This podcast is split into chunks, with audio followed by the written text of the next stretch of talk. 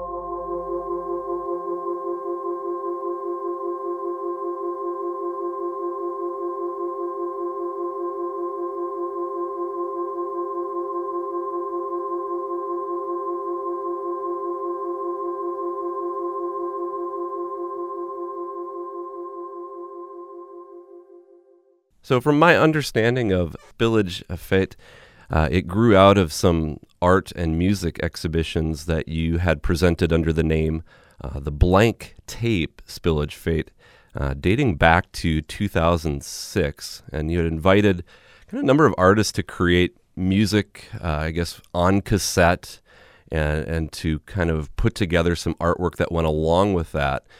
Could you provide some further background on, on what inspired uh, these exhibitions that you had done? Uh, so it's uh, Matt Hunt speaking. Hello. Um, so Matt and I would meet up once a week and hatch plans and pipe dream quite a bit and drink some beer. And we came up with this idea, and it was one was one night I can particularly remember that we came up with the name and the idea all in one go. And that's pretty much how it started. So we came up with the name, the Blank Tape Spillage Fete. And we wanted to do something that I'm not sure if you have fetes in America, but it's like a, a village fair or something like that. Where it be where it be in kind of like a town hall or village hall or something like that. Um, yeah, that's kind of where it all came from. And we yeah we were working with tapes and and stuff then anyway. So it was like, well, why why don't we ask our friends you know, who we who we knew were doing art and music, um, if they wanted to get involved. And luckily, we had we had quite great response really. So it was mainly it was mainly friends to start with. Yeah, so it was it was kind of a, a, a meet up in the pub really that inspired inspired the first the first thing. Yeah, I know. Well, this is it, right? And um, yeah, and it just kind of it spiraled quite quickly out of control because we were like, oh god, we've come up with the idea now, we've got to do it. So yeah, there was lots of frantic uh, letter writing, and we came up with like a little pack that we would send out to people with a tape and ask them to fill it up with whatever they wanted. There was no like brief, so we just we just let them get on with it. Well, I mean, was... is this? I'll be honest with you. I'd never even heard the, the term fate before. I think I've mis I, I've probably mispronounced it on air multiple times, like fet or fetty or so those those darn accent marks. But now, yes, indeed, I know what it is. So, um, but I'm wondering. I mean, you've done a couple of those. I think there was one in 2006 and 2009. Correct? Has there been any other things uh, since then that you've done? Well, after the, I mean, the 2006 one was kind of a, a baptism of fire. It took us three years to recover, I suppose, mm-hmm. uh, gain our composure, and you know stir ourselves to do another one. And the second one, sort of interestingly, is a point of difference. We we went a bit further afield, and we each chose some people. So Kev was involved at that point with um, the kind of curating of it, for want of a better word. And um, so yeah, we we were asking sort of people that we didn't really know. Um, and luckily, we had the same sort of response you know, really positive, and people did a lot of really, really great stuff, and they really got behind the, the project, and it was just, it was all a bit sort of blind faith, really, but it, but it came together really nicely. What was nice? Hi, I'm Kevin Cormack. uh, what was nice? Um, the brief was loose enough that people they didn't just make cassette artwork; they um, they made quite large scale pieces of art and um, strange inventions, and, and it was all it was, it was very loose, and uh, we had a great space in Cecil Sharp House in Camden. Um, that was more just like it was almost like a classroom or something. It had a very kind of um, old feel to it and um, and uh, yeah, just uh, it was it was very just whatever people wanted. It was a half an hour tape, wasn't it? Yeah, that's um, right. Yeah, yeah. And and they could do like a, a two second song if they wanted. Or, yeah, they didn't have to necessarily fill the tape. So, you know, you'd have to constantly because we we presented the tapes uh, on Walkman, old old stereo Walkmans with the headphones and stuff like that. Listening so, first. So yeah, it was all very much each uh, participant had a, a listening post. So you mm-hmm. you could go and sit down and you can listen to their two second song or a, full, a full side. You know, so it was, it was, there was frantic sort of rewinding and fast forwarding and puzzled yeah. looks and stuff like that. But yeah, Kev, Kev's right. I mean, it, it, it um, people really responded to the, the visual side of it. I mean, we did have a f- we did have a few I, traditional cassette covers, but yeah, there were there were photographs and sculptures. You know, Yeah, yeah. weird sort of autom- automatons and Also, it drew together. There was the other creator, Benji, as well. Yes. On the um, the second Benji Fox on the second um, 2009 Spillage Fete, and um, I also drew together our geographical backgrounds. Um, I'm from Orkney in Scotland, and I spent a bit of time in Glasgow, so there was that sort of Scottish connection with inviting bands and artists that I knew, and, and then these guys all studied in Norwich in in East Anglia. Is that East Anglia? it is East Anglia. It is in England. Yeah. Yeah. and I drew together their background and, and places we'd studied, and, and, and so it was a nice kind of uh, sort of national uh, reach to it. Uh, you know, I thought. And Well, we had gigs as well, didn't we? The, This yeah, is- for each sorry, event. yeah, Oh, sorry, Matt. yeah. I'm sorry. My name's Matt Fowler. Um, yeah, we had uh, for each exhibition we had gigs as well. So whoever could play, we on the exhibition from 2006, we curated um, an all-day gig as well at the Cecil Sharp House. Um, that was different contributors all played throughout the day.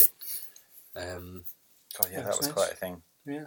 Is this something that uh, I mean, you have you gathered this stuff together in terms of like a is there a release or is this stuff archived anywhere where people can check out the music that was created for these events? Well, it's Yes. funny you should ask this, David. We have a cassette tape here that um, was very kind of very beautifully stitched together by Kevin and Benji, and it, it contains, you know, one or two tracks from every single person that that contributed and played in the show. So that's really the only kind of Document. Document. Yeah. of it. Mm. Um, okay. aside aside from the, you know, And and we sold that um, through the website, Yeah, and yeah. and it was like through publications. We did two separate publications as well, booklets with the artwork, and sold the cassettes alongside with with badges and and and some other um, bits and pieces. Yeah. and uh, and again we sold them at gigs, and and it was all pretty pretty low key. I believe I read somewhere uh, in reference to these exhibitions, and I, I- maybe it was regarding Jam Money, but they were really uh, kind of a this celebration of, of home recording and sort of the hobbyist nature of all of of that kind of approach to making music. And and you mentioned that you were doing stuff with cassettes uh, while you were curating these events, but I'm wondering, you know, was that kind of your uh, entry point into making music, kind of exploring and, recording things on four track, uh, or were you involved in other, I mean, bigger band projects before for before doing that? Yeah. We're all sort of nodding and shaking our heads at the same time as you, as you went through that. Um, I mean, I, I, I'll start. Um, I, I was, even when I was living at home um, and still at school, I was actually sort of tinkering about with recording um, loops from the record player and the radio and that kind of stuff. So it was always, I mean, that in those days, in the olden days, that was kind of the only way to record that stuff. So there were always tapes around, and I guess it was I didn't have a four track then, but it would have been two track recording off onto another tape, and so you'd have quite a few little systems on the go. But there wasn't really music; it was just much more, yeah, field recordings and bits and bobs, nothing like that. But that was that was my entry point into recording, and it was only really later that I got to use a four track and stuff. Yeah, for me, um, I, I've always recorded on four track since I was a teenager as well. I remember borrowing an old friend's Tascam, and um, yeah, I was hooked as well. I just uh, I just loved it, and and it's finding out about bouncing and and being able to you know overdub loads of stuff onto four track, and um, we're none of us are very digitally minded, and it's No. it's not it's not it's not a sort of uh, conscious sort of cool thing to do or anything. It's just the fact that that's how we've all grown up Yeah, using that's- using four tracks and using tape, Yeah. and it's just a really tactile, physical way to make music, and you don't have to stare at a screen, you know. And um, and um, also it's just that kind of growing up process where you don't have to play anyone anything, and it's just a very Yeah, that's true, friends yeah. friends based Yeah. activity. And also, for when we started to make music together, it was a lot to do with like tape swapping and and uh, yeah. sending sending tapes to each other. So it just keeps that physical kind of uh, way about it. But it's not like we're flying a big flag or anything about it. It's just how it's just how we've all come. Big tape flag. Yeah. Yeah, big tape flag. But um, we, I guess, we have sort of like. I hate the word bonded, but uh, we've we've all we all have that in common. We Yeah, all have yeah, a we do. I- That's that's absolutely right. we all have a tape background. Yeah, yeah. Um, and we've Yeah. never. That's from our from our teenage years rather than adopting it later on. Yeah, yeah, yeah. that. It's, it's always it's always been there, and it's kind of it's almost the better the devil you know with that stuff. You know, you kind of know exactly where you are with four tracks and tapes. Well, you mentioned the with those exhibitions that you did that you know artwork was a big part of it, and some of those folks you know went on to do some pretty grand uh, you know works visually. And I, I always think of with the label that uh, there is this kind of interaction between visual art uh, and, and the music is kind of at the core of what you do with uh, Spillage Fete. Um, and I'm just wondering, you know, do you see it less as a, a label in a traditional sense and more as this kind of ongoing uh, multimedia arts collective type thing that you're doing um, w- with Spillage Fete? Yeah, I mean, I, you you sort of describing it like that is is exactly right. I mean, I think it the the records are themselves mini mini exhibitions, I suppose, or taking a, a, an aspect from the exhibitions, and you know, the the connection between art and music is just so obvious and and rich for us. You know, it's it's a it's a and and the interest with the blank tape spillage fete the main focus as well as um, musicians making music for the tapes was our interest in artists that also make music yeah yeah which was a, a real point and that's that's kind of where it, it came from because a lot of ourselves we didn't start off really as musicians. We started off going to art school making visual work. Yeah. And sort of like you said a hobbyist we was making music in the evenings or just figuring that out. Um, so i think that's a big big sort of focus on where spillage fete came from. Because uh, you you um it's uh, interesting a lot of visual artists you ask they're always kind of into making music as well so many of them are and, and vice versa you know But I mean, the the the records themselves, so the Jam Money and the Bonds, you know, there's as well as the music, there's quite a big behind the scenes artistic effort. Um, I mean, Matt, you you know, Amy's work for the Jam Money is a good example. Yeah, yeah. My partner Amy, she her work and her processes really informed the beginnings of uh, Jam Money, um, sort of in many ways, which then led on to you know the collaboration with Kevin. Um, but yeah, I mean, it's it's an imp- it's an important part of what of what we do. Well, you mentioned Jam Money. I mean that the the release A Gathering Kind from a few years ago was really kind of my first exposure uh, to the work that you guys were doing, or at least I guess Matt Matt and Kevin at least. Um, uh, but but given your history of working together, uh, which dates back quite a while, when did this particular project kind of take shape? Where were the origins of Jam Money? Um, Jam Money started, I think, around 2012 to 13, and they they started as a small um, collection of recordings that I'd made. Um, in many ways, really inspired by Amy's work.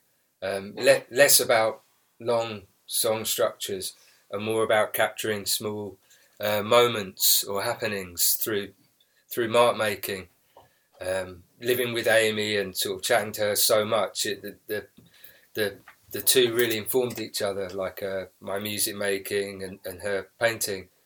Um, so yeah, a body of work was recorded onto tape, and then I think initially, um, from what Kev remembers, um, I, I re-recorded them onto Kev's four track, um, for him just to, to work in a small way on them. But in Just, a, just to add more hiss.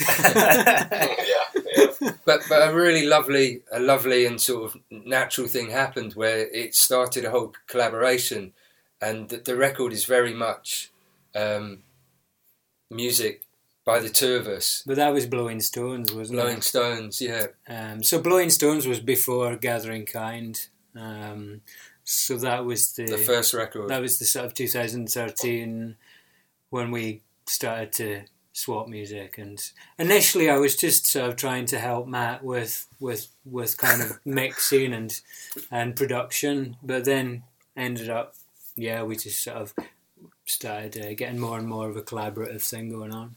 Well, I'm going to play a track from that Jam Money release called uh, Bubbled Out from the release A Gathering Kind. Then we'll come back and uh, talk a little bit more about the work that you're doing, I guess, kind of beyond Jam Money into this new project, Bonds. So here is Jam Money.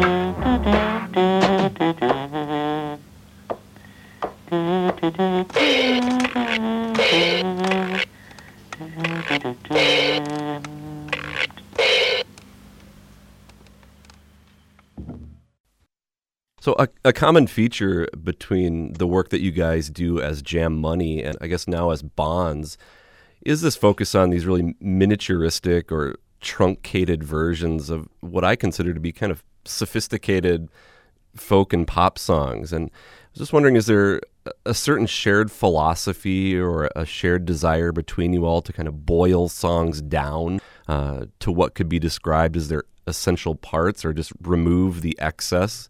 Is that something that you kind of both appreciate in music or that you all appreciate? Who wants to start? This is a good, this is a good bit. We can get our teeth into this one, David. yes. yes, a, res- Definitely. a resounding yes. for I think for me personally, um, yeah, I love I love the sort of discipline of, of trying to make it as as short as possible, really, and to, to make your point. I think one minute forty five is the perfect time for a for a song. Yeah, anything over that. Anything over Epic. that is like Genesis or something. Isn't it?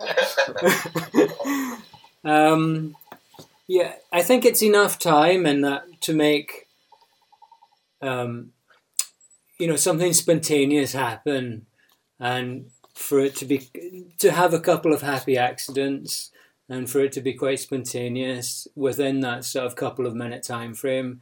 And to have enough to go on to to to have sort of a twist in the tail or a turnaround or something like that, um, it's just condensed, as you say. It's it's some of my favorite music's like that, like Moondog or, or the first two Wire albums uh, and things like that. So, um, and personally, I was like, I've never owned a loop pedal, so I've never been, I've never been. Blocks of music have always had to be sort of physically played and paid attention to, and when you do that, when you physically repeat, I only have so much concentration and interest, you know. So after about five or six bars, something has something has to change. Yeah, yeah. And and al- although I listen to you know longer music, obviously, uh, of other people's music, Yeah, but I was going to say exactly the same thing. Is that I can I can listen to you know sixteen minutes of you know one thing over and over and over. I love repetitious music, but when it comes to approaching or creating music, I get really fidgety and quite bored quite quickly. So it's good just to, as Kev said, just keep it moving. And a lot of, uh, certainly for the bonds, it, it feels quite asymmetrical. So you're never really hearing the same thing you know more than yeah, once or twice at the most you know Yeah. before it moves on and i just think it just makes for a much more rewarding listening experience and also it makes it sort of it gets you gets you thinking it sets off little stories in your in your Mm. mind or you know Creates a real narrative. yeah but it's sort of quite a fractured one Well, uh, aside from, I guess, the obvious additional member uh, in terms of the Jam Money and Bonds, I mean, is there are there other factors or kind of guiding principles that you feel distinguish these two projects from one another? Yeah, we, we were trying to sort of. Uh, there, there's definitely um, points of difference between them, but I think with Bonds, it was definitely more uh, has a feeling of a document of a place and time, whereas Jam Money feels more abstracted and sort of out out of a particular time. I think.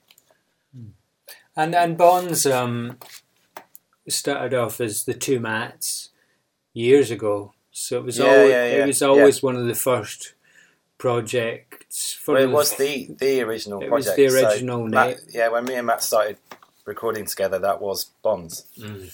and it just it kind of transmogrified into all these other things. But it's always been it's always been the the kind of core, I suppose. And more voice as well in it. I Yeah, there was a yeah yeah. So but yeah, we've we've distilled the voices down for this one, but um, going back to the, the difference, yeah, Matt and I were were trying to pin it down, and I think I think for me certainly the the the Jam Money stuff feels very very mystical, and the Bonds feels a bit more visceral. I mean, they're they're definitely they're definitely related, but I think Pat's Bonds is a bit more of a wayward cousin who might get into fights or get too too too too drunk at a wedding. It's or really that tr- kind of- yeah true. Jam, jam money feels more peaceful in, in some ways, doesn't it? It's- Yeah, yeah. When I looked at, I mean, I kind of thought of the uh, like a gathering kind had almost more of a, a pastoral feel to it, whereas Blowing Stones, uh, I guess, kind of this brighter, spacious tonal quality. I, I guess that almost has to me. I almost associate associate it with more of a, a, a seasonal feel or a naturalistic kind of setting. Uh, and, Yeah. you, and you talked about space or a, a particular place. I mean, is that definitely a consideration? Yeah, I think um, subconsciously there's there's d- definite differences between a Gathering Kind and the the Blowing Stones record. I think a Gathering Kind was more um, in some ways located to the sort of to the earth, uh, more internal geological, and Blowing Stones had a much uh, lighter feel to it, um, sort of making making light of things that are heavy. So there, there's there's definitely a real point of difference between those two two records. Well, based on our correspondence, I guess prior to doing this show, you know, really, there's sounds like there's quite a bit of other Spillage Fete related material uh, that you've done that hasn't necessarily been issued in LP editions, uh, like the more recent titles. And I'm wondering, have you put out other smaller releases on physical formats formats that uh, that may not necessarily show up like in the official catalog or on, on a Discogs list or something like that? Yeah, we um we've released over last few years. There's a couple of events and publications that have included like cassettes or or CDs, CDRs with them. There was a couple of things. There was a Soundfjord um, event in South London, God, I'd forgotten about that. and we did a couple of cassette releases. That's right, yeah, yeah. that. Gentlest. Oh yeah, yeah. yeah. And then a friend of ours, Benji, who who curated the um the second Spillage Fete with us, um, he did a publication called 101 Things to Do with a Dead Artist. That's the one. He included again, it was artwork and music together. Um, uh, in homage to a certain chosen artist, Yeah. and and so I guess they're all just quite small scale, quite community based projects, but um, yeah, it's kind of it's still getting them out there to a little bit of a an audience, I suppose. Yeah, so they're, they're they're not they're not technically releases, but they're they're they're opportunities that were given to us to to put things to tape, you know, to document things properly. Yeah. Um, but no, yeah, no official releases as such. I'm going to play some of the, the, the tracks here in this next set that you sent over with some, I guess, unreleased Bonds material here. I thought I, I, I have to include the track "A Face for Radio." I wasn't sure if that was directed speci- Yeah, I specifically to me or us or what. Put that one in there. but um, I guess some of these are related projects or solo things of yours. But there was one that I'm going to probably wrap up the, the set with is from Bontac, I believe is how you pronounce it. And is that also kind of your guys' work together, or is this a different group of artists? So that's uh, that's me and Matt, and Bontact. You know, as we, we were sort of saying, where um, it all sort of started with bonds. So it was it was terrifying and exciting in equal measure because the Bontact was basically the Bonds songs or bits of songs um, taken into a studio with our, our friend Nick Taylor, who's a drummer, and it was just it was a terrifying experiment. Trumpet as well, wasn't it? Trumpet. I mean, it was just it was it's like God, you know. Look what happens to the songs, you know, when other people start interpreting them and, and playing along with them, and so it was. It sort of spiraled quickly out of control. That so we would we were then practicing these songs weekly. Made originally in uh, a, a coal coal bunker Well, it was basement. down in your cellar, wasn't it? Yeah. So they were very small songs, just the two of us, and then we had to because we were going to play them live at the first Blank Tape Spillage Fete. That's why we put together, a, in a sense, a, a small band. a band, yeah, to play them because we didn't know we didn't we didn't just want to sort of play these tiny little songs on a tape recorder. You know, we thought right, we're gonna have to try and do this live. How do we do that live? Well, obviously, you get a guitarist and a bass, bassist and a drummer. Yeah, right. I mean, we were, we were quite young then, back then, but um, it was it was good fun actually. And, And in the only time we've toyed with that, the Yeah, idea yeah, of a, a, a band, uh, a sort of sound or, or yeah, songs. Uh, Yeah, I mean, it was it was it was it was a good time. Well, I, I mean, I was looking at it. Th- this track that you sent was cracking in at the two minute forty three mark, which pretty much is like I was thinking that's like your prog rock. Bohemian Rhapsody, that one. It's like your prog rock phase or yeah, something. exactly. So let's, but uh, well, yeah. Let, let's let's play some tracks here. Starting off with uh, this one from Bonds. It's called Morse Code, which is uh, I guess this one is actually is this the outtake one? I have to double check uh, the notes that you provided. Morse Code uh, is No, actually the early stuff. Yeah, this is this is the early. really really the OG Bonds as we like to call it. All right, so here it is, Bonds.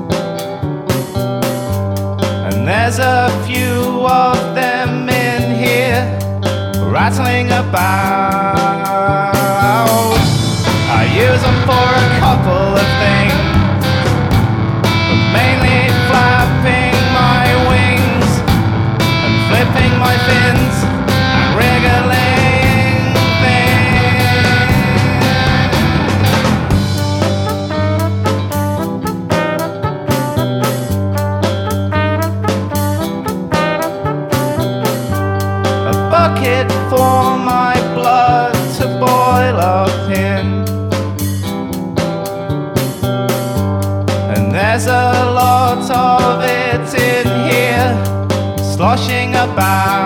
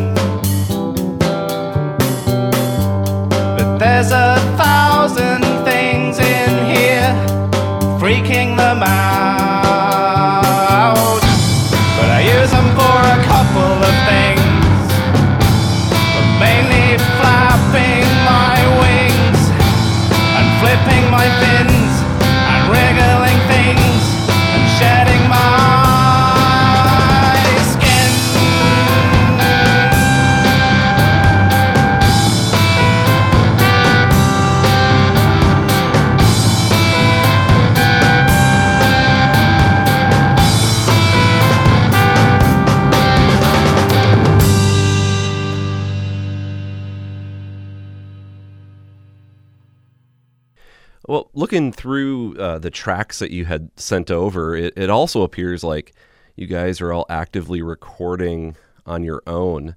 And I'm, I'm wondering if do, you- do you think of these projects or these solo projects as sort of independent or, or standalone? Or does a lot of the ideas and material you work on filter back into the, the group projects like Jam Money and, and Bonds? Yeah, there's a huge crossover between between uh, all of those projects. So they're definitely connected, and you can probably hear it too. But we're all recording our own music as well, um, constantly at home. So some of it might suit certain projects uh, more than others. Yeah, I mean the um, some of what Matt Fowler does on the um, four track ends up in Bond's songs. Some of it ends up in Jam Money songs, true. and now some of it's going to be released as his own um, A happy return. a Happy Return album, and uh, and likewise some things. It's ju- yeah, we we just. Uh, Sometimes it all goes in the same pot. Sometimes it ends up as a standalone project. Um, Yeah, uh, but it all it it feels like it's a very shared thing still. yeah, Um, absolutely. And and whenever we do solo stuff, we always kind of take advice and play. The first people we play to is ourselves, and and uh, and you know if if the two mats don't like what I play them, then I just can't. I know I'm on the wrong path. Well, in addition to the older tracks that you sent along, you, you also provided some music by artists that I guess you all admire or were influenced by. And one of the artists that you indicated that you all quite a- appreciate is Flaming Tunes, uh, which is the project of Gareth Williams of, of This Heat and, and Mary Currie. And, and I can certainly hear some of the parallels between their work uh, and what you guys are doing. So I was just curious, you know, what is it that you found or find or found uh, appealing about Flaming Tunes? And I guess some of this seems to me like linking back to the whole home recording aspect of, of what you do too. Well, I, I, I, I'd be the first to admit I came very late to the uh, the flaming tunes and this heat party. I think I think Kev put some on a tape for me, and I was like, "Wow, what is this?" and you know the the Flaming Tunes album was one of those albums that you just go, whoa, you know, it was a real sort of epiphanous moment. But I mean, I can't I can't really sort of speak speak about it that much because these two were all over it very early on, early adopters. I, I was just really into the this heat deceit record. It's just one of my favorite records. And somebody mentioned, I think it, I can't remember. Somebody mentioned to me that a couple of the members had done solo pro- projects on four tracks or eight tracks. And so I was like, wow, I've got to hunt that Yeah. down. And I remember finding um, A to B, I think it was, so off the Flaming Tunes one on YouTube or whatever, and just loved it. And then got the initial CD release, um, and um, and yeah, then burnt it off for these guys. Yeah. And um, yeah, I, I love it. I love it. Um, and uh, Yeah, it just feels such a, a generous, uh, sort of uh, warm collection of recordings, and really human. That I, I think it sort of really touches touches people, and also it's really explorative and inspiring. Um, so yeah, we're we're all really big fans of, of that record. one of my personal favorites and also being I'm huge into this heat also so but the, the track that you sent over is one I- have actually I hadn't heard before uh, and this was kind of a standalone it's called Nothing On which was just a was it like a self-released single type thing I can't even remember what it, what it's from it was from. Um, I don't think it's ever been released. I don't No, think it's not ever sure. been released. It was on YouTube. Um, a video that he made with this guy, um, and he was doing these. It was after the Flaming Tunes record, and I think he was planning to release some some of it, but uh, they ended up not finishing the video, or it's like a, it's like a sort of demo track or whatever. But they've released it um, after he died, and um, And the video is really moving. yeah, Yeah, the video is amazing. It's Yeah, really- it's an amazing video. Well, yeah, I'm going to play that track first, but I thought I'd at least ask you, you. There's a couple of tracks that each of you sent along too, and, and maybe I'll have you just speak towards them briefly here. Um, I think Matt, you had chosen a couple tracks, one from Devon Locke, and then one from Rayon, which is actually Marcus from the Notwist. Isn't is that correct? Yeah, that's it. Marcus, um, we met Marcus um, because he heard Blowing Stones and uh, offered to release something by Jam Money. And Alien Transistor ended up um, releasing A Gathering Kind. So that's how we got to know Marcus. But um, other Matt was already a huge fan of, a lot of the Alien Transistor releases, some of which I hadn't heard of because Matt collects, collects a lot of 7 inches and uh, yeah, the Rayon music's really great. Um, there's um, a couple of LPs and a 10 inch, and I think the track that we've given you is off a 10 inch. It's a soundtrack, isn't it? Yeah, I think it was a soundtrack for a, for a film. Yeah. Oh wow! And the Devon Lock is he's a, a friend of ours, Richard Greenan, that also runs a small label um, called Kit Records, and he also has a show on um, here in the UK. There's a, a radio station called NTS, and he has a show that he hosts, uh, like a Kit Records radio show on NTS. But amongst all of this, he, he fits in time to make his own great music too. So that's uh, Devon Lock. Yeah, I'm I'm curious about the one track that kind of stood out to me, and and I believe maybe Kev, th- these were your tracks. Um, was this track by is it Rude Pravo? Um, Really, really nice sounding uh, track called "The Dust Is Fly." And, and is this a Luke, Luke Fowler project? It is, yeah. I think it's called The Dust is Flying, uh, but it comes up on iTunes as The Dust is Flying. Yeah, I don't know some why that reason. is. Um, yeah, I've uh, I've known Luke for a few years, and he was involved with um, the second blank tape spillage fete. Yeah. Um, so I asked him to contribute to that, and he and he put together a Rude Pravo tape um, with a friend of his, Stevie, and a, a singer I can't remember her name. But yeah, they re- released a few singles. I don't know if they released an album, but um, yeah, this is one of the singles. Uh, Luke Fowler, um, and one of his projects. Uh, yeah, great.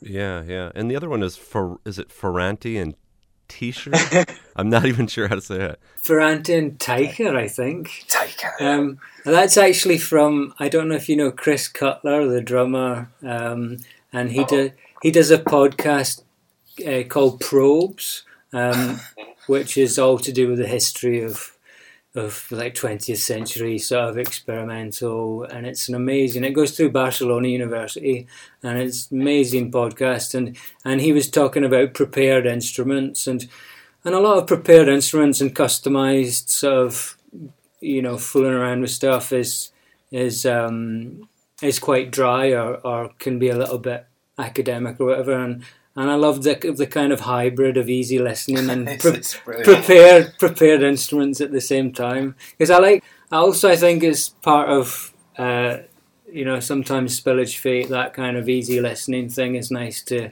experiment with um, Yeah, um, so yeah I just found that a really unusual track Right. Well, I think I I looked up the the artists, and is it just kind of like some loungy group that produced a bunch of stuff over the years? Is that yeah I think they did soundtracks as well and uh, yeah it's just a couple of guys and just incredible sound some of it sounds electronic but it's all just uh, you know putting things into pianos and and uh, It's funny because I'd, I'd never heard that track before, but um, I've got quite a few records that definitely have sampled that in some way. So, Really? yeah, it was, it was really nice. Kind of, I, I recognise that, even though I never heard it before.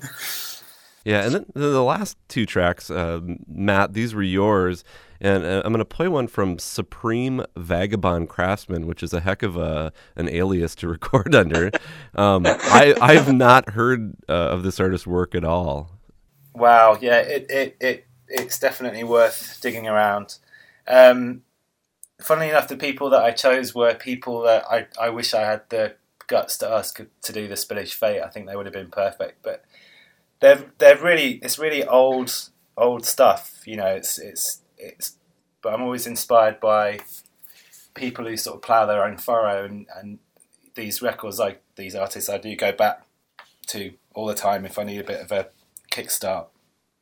So they're just it's very sort of timeless, you know, timeless stuff. But um, yes, Supreme Vagabond Craftsman, he he's does all this stuff on his own, but he's part he's he's part of other groups and stuff on Invisible Spies. I think the label was called.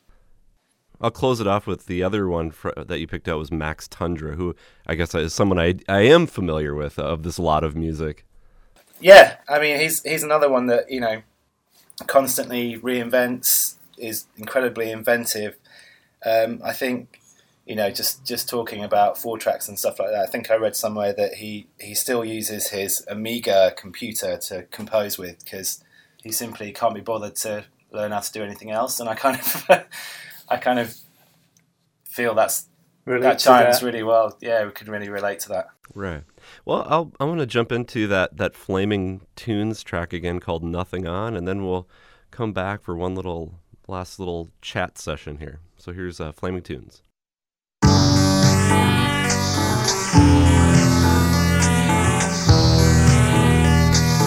When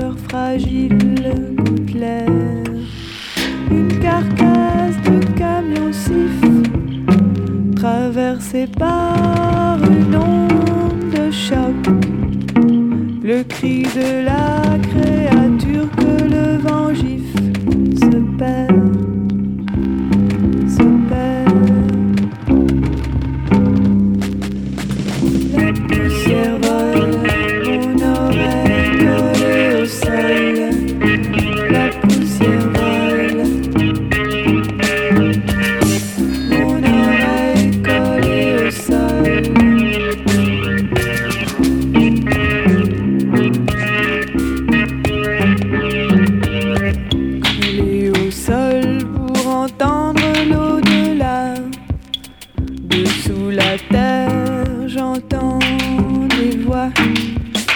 La poussière vole et griffe mes bras.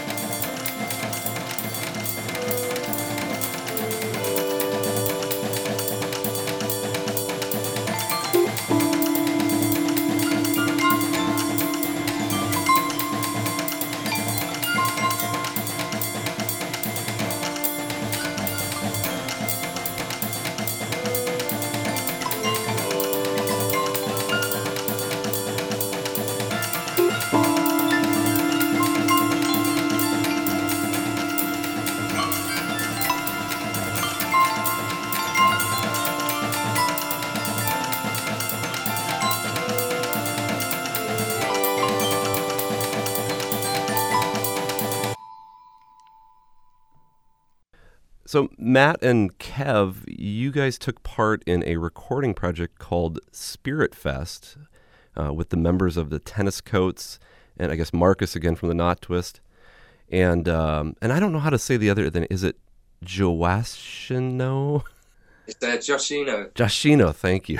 Know. So yeah, a, a new collaborative project, and and the record has just come out, and on more music, and I guess this this seems like a, a project that really connects well with the overall spirit of of Spillage Fete being very collaborative, kind of creative, whimsical, inviting, all these other adjectives or descriptors that I could throw out there. But uh, what what were these recording sessions like for for this release?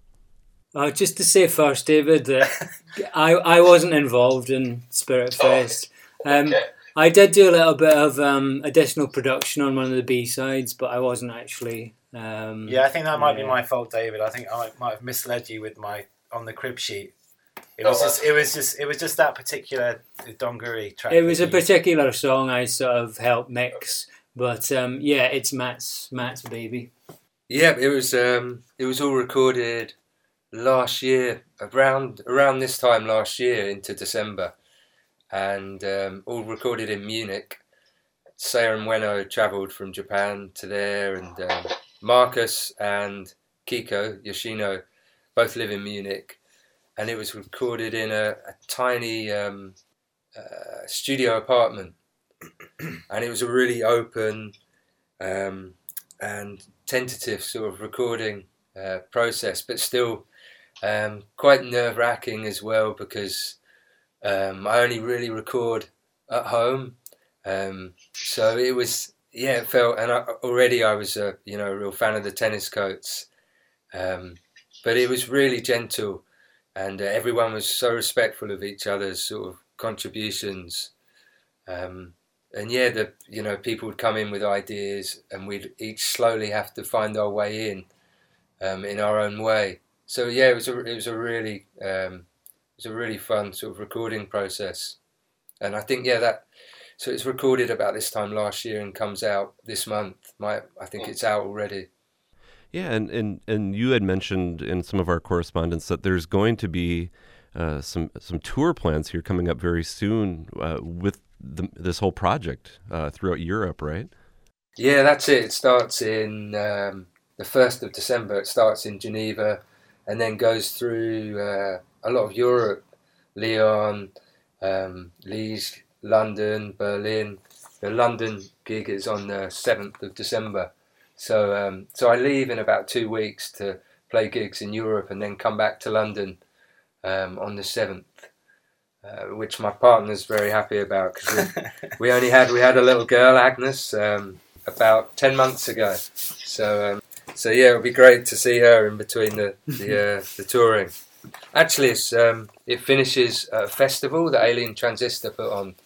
Um, they've sort of uh, they put it on last year um, called Alien Disco, and it's on the fifteenth and sixteenth of December, and it's it's a bit like um, sort of how the ATP festivals used to be a weekend festival, but of really interesting and um, curated music, really unusual, um, and that's in Munich, and it's a really great festival. Jam Money played there um, last year. We had a really great time. Cool, yeah. Well, uh, just to maybe wrap things up here, I mean, are there any further plans for Spillage Fete here in the months ahead? I mean, in terms of other maybe releases or even your own uh, li- live music outings that you have coming up? Anything that you can mention? Oh, is this me? Do you want me to do it? Um, okay, I guess um, we sent a couple of tracks to you. Kevin is working on a Speed Booth project, a project called Speed Booth. Um, do you want to say anything about that? yeah, it's pretty much finished, and hopefully we That's news to me.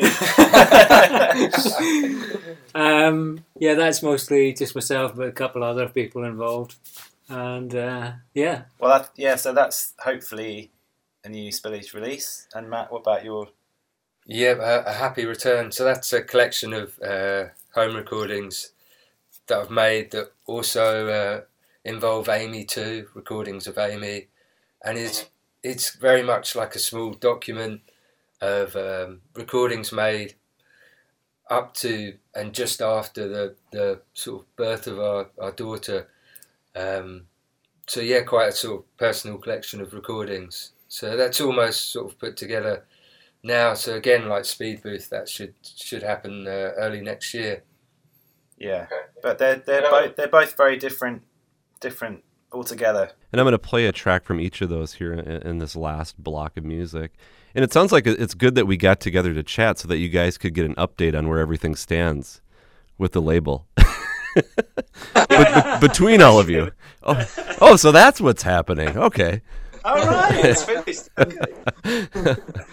Well, guys, I, I really appreciate your time and, and, and your help and contributions and sending stuff over. It's been a lot of fun. thank you, David. Thanks, David. Thanks for having us. Yeah, and I'm going to finish off this last block here. It's going to start with that Spirit Fest.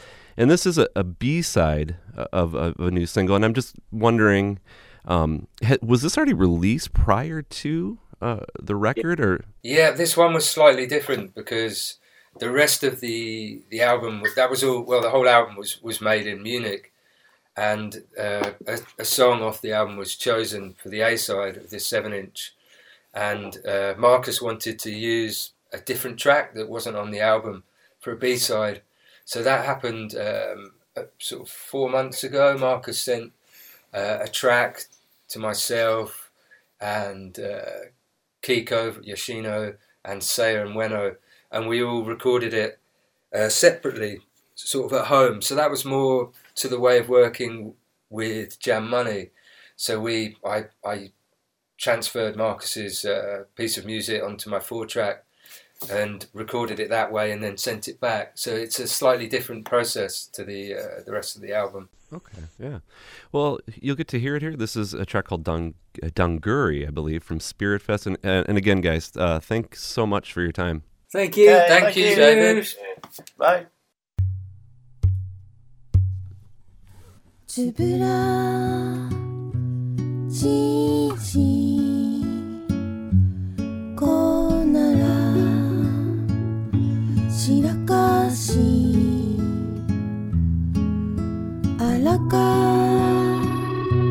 しか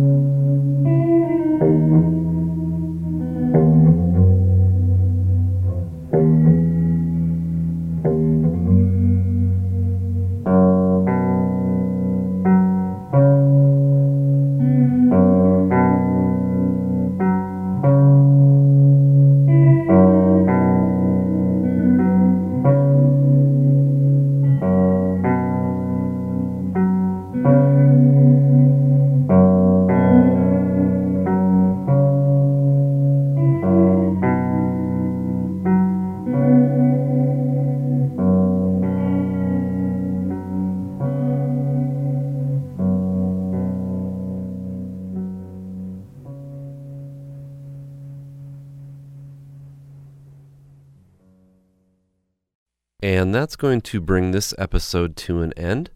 I'd like to thank the two Matts and Kevin from Spillage Fete again for carving out the time in their schedules to chat with me for this show and for providing so many great extra tracks to play. You can find Spillage Fete on Bandcamp, Facebook, and Twitter if you'd like to stay on top of their various activities. Or if you'd like to check out the complete playlist for this show, you can go to our website at freeformfreakout.com. There are links that you can follow that will bring you to each of the available releases that we played. Or if you have any questions or comments, you can always get in touch with me at fffreakout at hotmail.com. Otherwise, check back in a couple of weeks for a new episode. And as always, thanks so much for listening.